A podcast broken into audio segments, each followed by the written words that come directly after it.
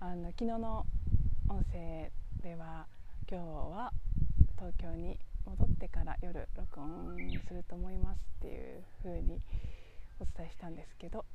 やっぱりこの芦ノ湖のホテルのお庭の時間がとても気持ちよかったのでせっかくならここで録音してから帰ろうということでチェックアウト間際に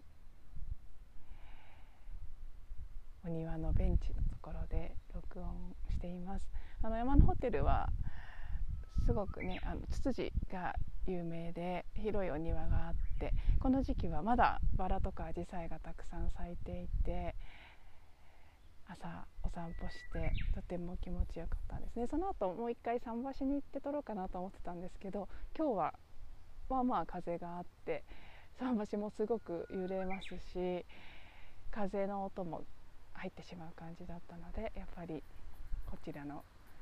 お庭の中のベンチの方に移動してきました。そう思うと昨日は本当にベストコンディションで桟橋からの音声を録音できたなというふうに改めて感じています。このねお庭はとても静かなんですけどちょっとね目の前が道路で車がと割と車通りがこの時間帯あるのでちょっと車の音は入ってしまうかもしれないんですけど緑に囲まれて鳥たちのさえずりや、ね、あのお庭目の前は芦ノ湖がバンと見えている状態なので前方には湖周りは木々に囲まれたとても気持ちのいい空間で撮っています。今日もねあのお天気幸い恵まれて快晴という感じではなくて結構雲はありますけど雲間から日差しが時々差すぐらいのいいお天気になってくれました。当初の予報よりははるかにいい感じで3日間を過ごせたのでよかったなと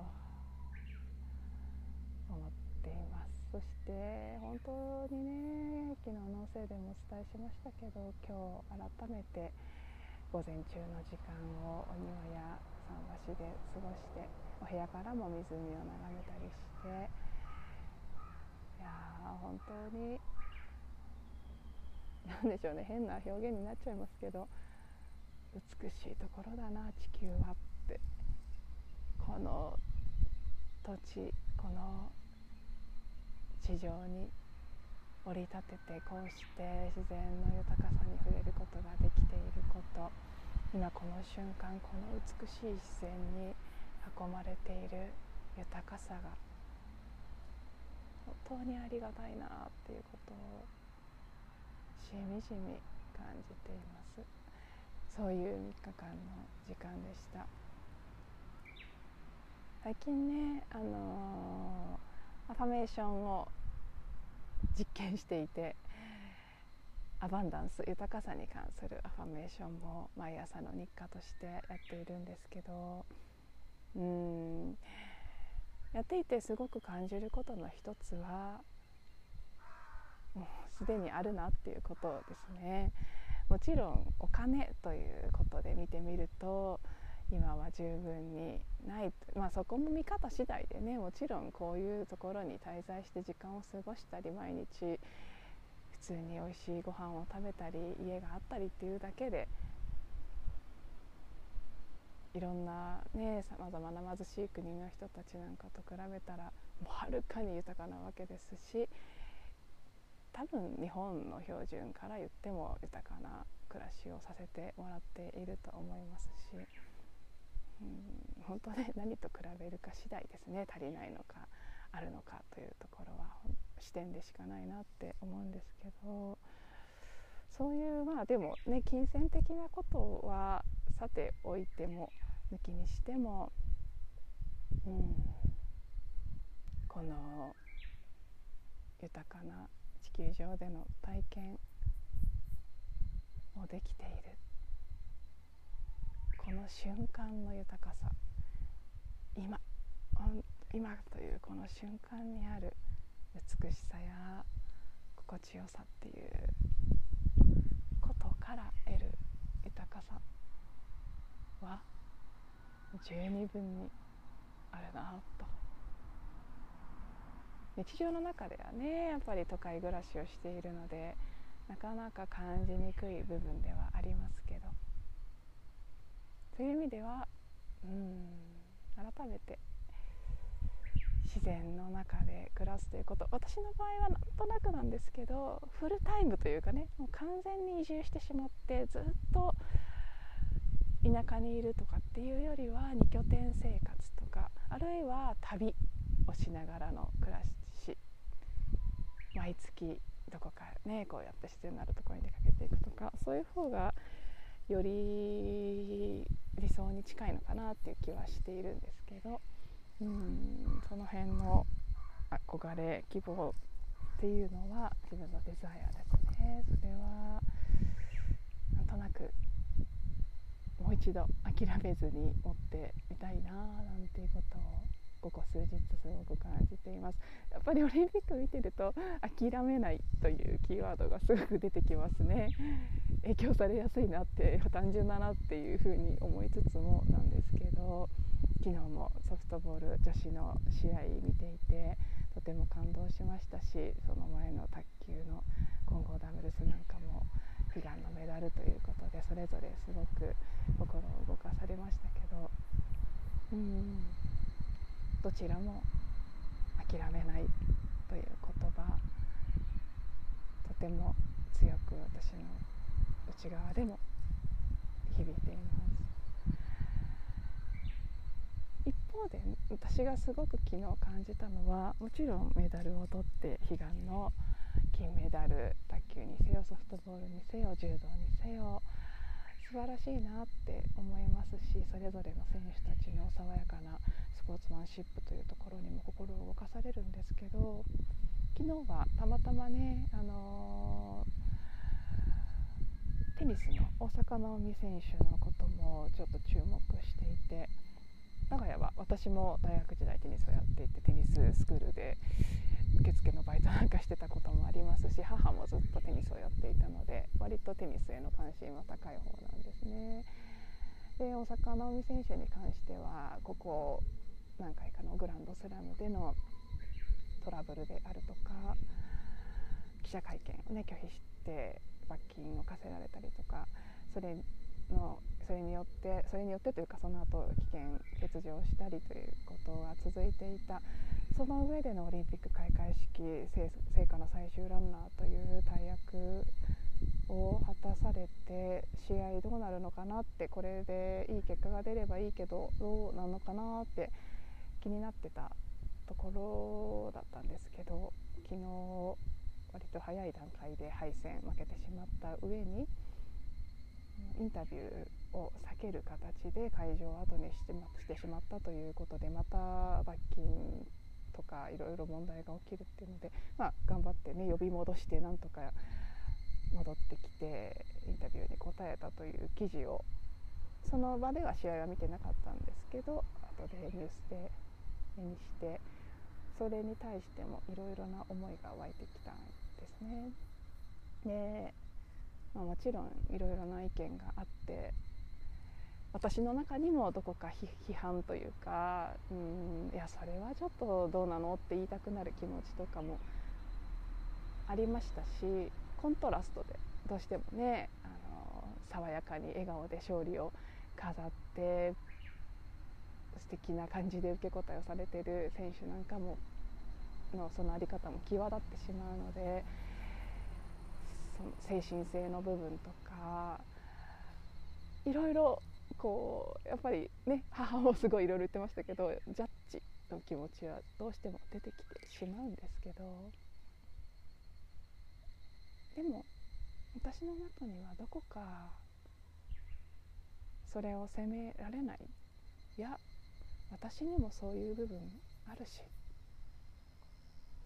頑張れたらいいのに頑張れなかったりなかなか思いが続かない部分っていうのは自分にもありますし気合と根性でやり抜くっていうのができたらいいと思いつつそうなれない後ろ向きになってしまう時。ここでちゃんとコミュニケーションをしなければって思っているけれどもどうしても気が進まなくて避けたくなってしまう時。きっとこれを説明しなければいけないんだろうなって分かってるけどそれができないっていうこと。この12年は特にいろんな場面であって期待に応えなければいけないって分かっているけどうまくいかない。それすらどうしても体が動かないっていうこと体験してきたんですよね。ある種の繊細さっていうのを大坂選手も持ってるんだと思うんです。うつで苦しんでたなんていう話もありましたけど、うん、繊細だからこそ試合後のインタビューとかがすごく苦痛に感じてしまう。他の選手が普通にできることだったとしてもそれを辛いと感じてしまうっていうことを意志の力とか気合とかそういうものでどうすることもできない時もあるっていうことをなんとなく私は身をもって感じていた部分もあったので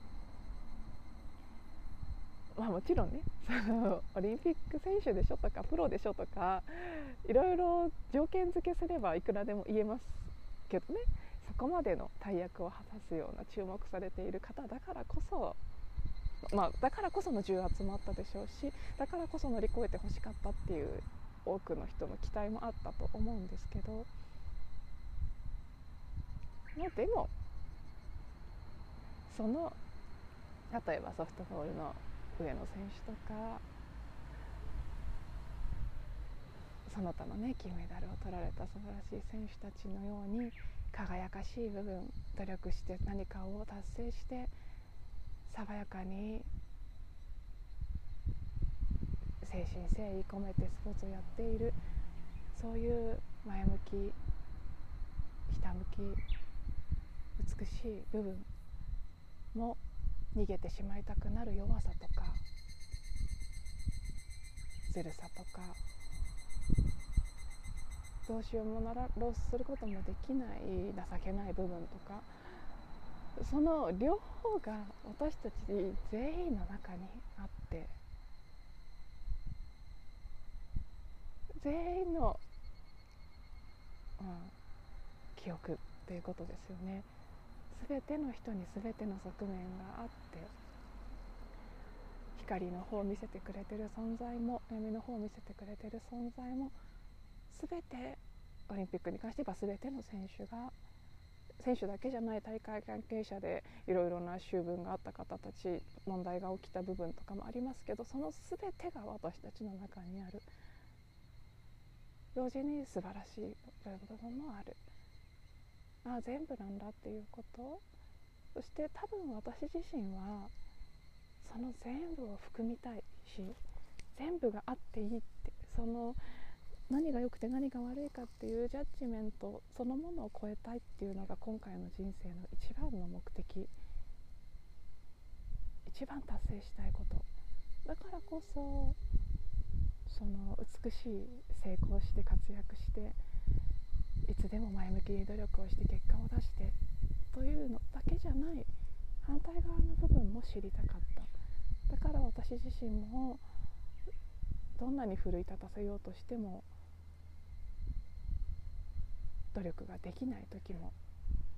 長い時間経験してきていますしやる気が出ないっていうことも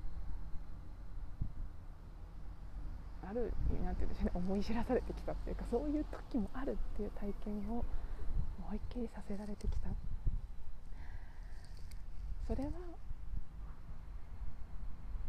そうそっちそっち側も切り離したくない。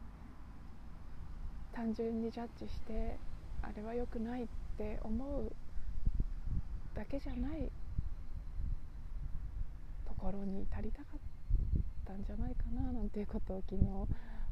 音声に入ったりしながらずっと感じていました。もし自分がずっと成功の道を歩んできたり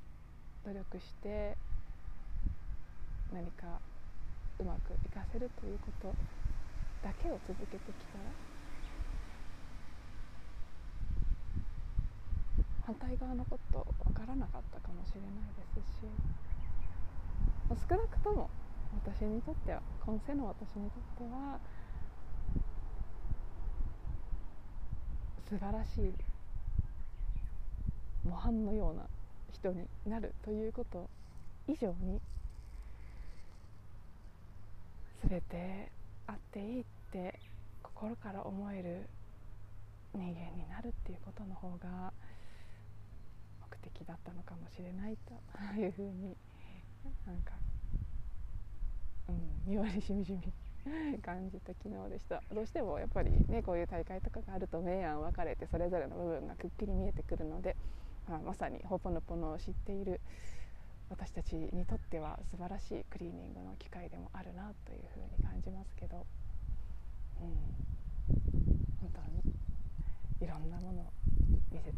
もらった。それもこうして自然の中で過ごすゆったりと静かに過ごす時間があったからでもあるなと感じて改めて感謝の気持ちが湧いてきます。はい、ではそろそろチェックアウト